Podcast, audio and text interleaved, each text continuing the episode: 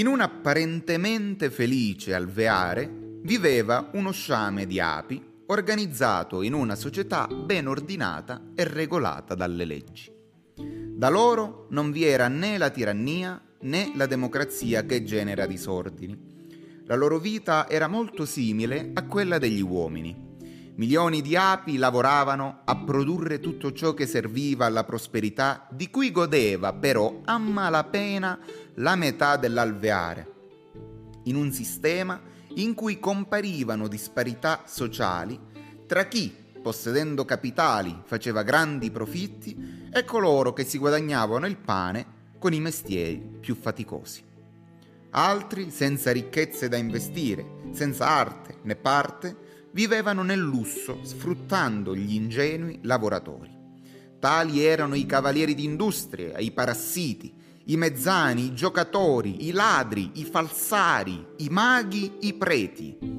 Quelle api che poi avessero voluto difendersi da quei malfattori cadevano nelle mani di altri furfanti come gli avvocati, che mirando solo al loro onorario facevano in modo che le liti non si esaurissero mai, invocando continui cavilli, usando le leggi per mandare in rovina chi si era rivolto a loro per aiuto e desiderio di giustizia.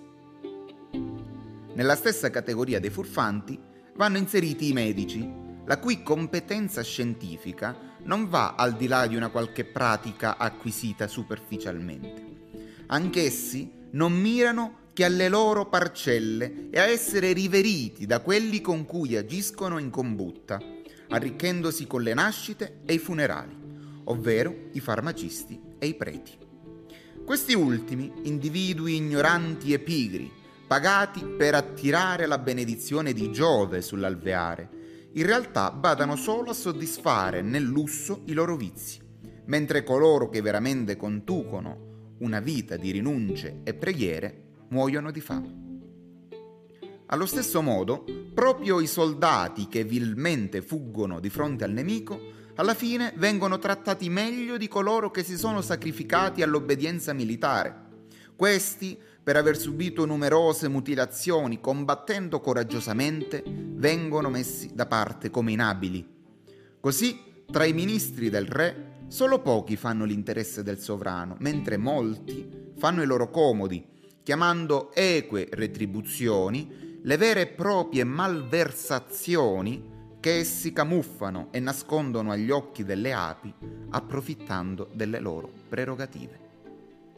Nell'alveare, insomma, la spada della giustizia, anziché essere cieca, vede bene, vede bene l'oro che la corrompe e colpisce solo le api più povere e indifese, che hanno commesso crimini per necessità, mentre la sua bilancia pende sempre dalla parte dei più forti e dei più ricchi.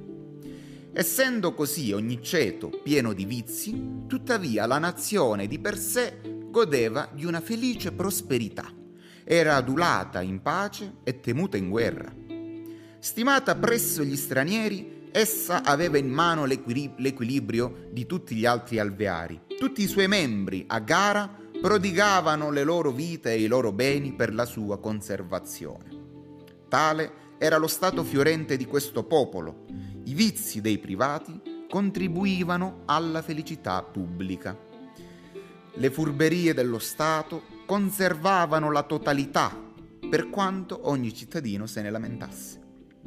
L'armonia in un concerto risulta da una combinazione di suoni che sono direttamente contrapposti. Così i membri di quella società, seguendo delle strade assolutamente contrarie, si aiutavano quasi loro malgrado. Il popolo incostante delle api, però, non si rendeva conto di vivere nel migliore dei modi possibili e cominciò a lagnarsi delle ingiustizie. E proprio colui che più si era arricchito a spese del re e dei poveri, invocava la fine delle malversazioni. Costui era un guantaio che vendeva pelli d'agnello spacciandole per pelli di capretto. Ma il popolo lo seguiva, invocando la probità. Mercurio, dio dei ladroni, rideva delle loro ingenuità mentre Giove, adirato, decise di accontentare le api, diffondendo per tutto l'alveare l'onestà e la giustizia. Avvenne così la rivoluzione. Ma per Dio, quale costernazione, quale improvviso cambiamento! In meno di un'ora il prezzo delle derrate diminuì ovunque. Da questo momento il tribunale fu spopolato, i debitori saldavano di propria iniziativa i loro debiti. Nessuno poteva più accumulare ricchezze, la virtù e l'onestà regnavano nell'alveare. Gli avvocati si ritirarono dalla professione. I carcerieri e i fabbri, addetti alle catene e alle serrature, rimasero senza lavoro. La dea giustizia sostituì alla bilancia e alla spada l'ascia e la corda. Divenuta rigida e inflessibile, se ne andò a dimorare sulle nuvole allontanandosi dalle miserie umane. Nell'alveare rimasero solo i medici veramente abili nella loro professione, che sentivano come loro dovere curare i malati, servendosi solo delle medicine che la bontà degli dei dà agli uomini attraverso la natura. Dei preti rimasero solo i pochi che credevano nella loro missione. Alla religione ora bastava la cura del pontefice, che badava solo agli affari dell'anima, lasciando allo Stato le questioni politiche.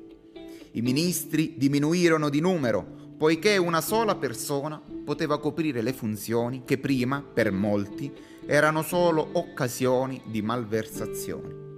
Niente più eserciti per incutere rispetto agli stati stranieri, si sarebbe combattuto solo per difendersi. Gettate ora lo sguardo sul glorioso alveare. Contemplate l'accordo mirabile che regna tra il commercio e la buona fede. Le oscurità che offuscavano questo spettacolo sono scomparse. Tutto si vede allo scoperto. Quanto le cose hanno mutato il loro volto. Ogni cosa che andasse al di là della semplice sopravvivenza fu abbandonata. Ogni tipo di arte decadde. I libertini non scialacquarono più il loro denaro per mantenere le loro amanti nel lusso. Ogni spesa superflua fu abbandonata non vi fu più necessità di seguire la moda nell'abbigliamento e si usò la stessa veste per tutto l'anno.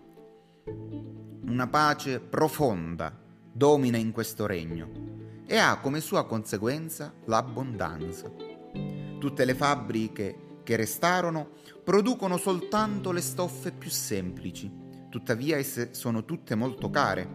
La natura prodiga non essendo più costretta dall'infaticabile giardiniere, produce bensì i suoi frutti nelle sue stagioni, però non produce più né rarità né frutti precoci. A misura che diminuivano le vanità e il lusso, si videro gli antichi abitanti abbandonare la loro dimora. Non erano più né i mercanti né le compagnie che facevano decadere le manifatture, erano la semplicità e la moderazione di tutte le api. Tutti i mestieri e tutte le arti erano abbandonati. La facile contentatura, questa peste dell'industria, fa loro ammirare la loro grossolana abbondanza. Le api, senza lavoro, cominciarono ad abbandonare l'alveare che fu attaccato dai nemici. Le api combatterono valorosamente e vinsero, ma a caro prezzo, con la morte di parecchie migliaia di loro.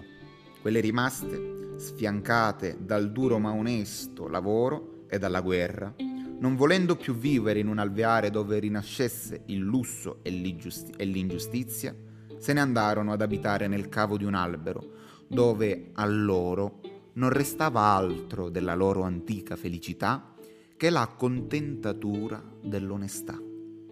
La triste sorte dell'alveare dunque insegna una volta per tutte che il vizio è tanto necessario in uno stato fiorente quanto la fame è necessaria per obbligarci a mangiare. È impossibile che la virtù da sola renda mai una nazione celebre e gloriosa. Vi ho appena letto una sinossi della favola delle api, un poemetto satirico scritto nel 1705 dall'olandese Bernard de Mandeville se volete, se volete leggerla, la trovate su, su Wikipedia, questa è la, mm, la sinossi tratta da lì. E voi cosa ne pensate? Ciò di cui ci lagniamo è davvero la nostra fortuna?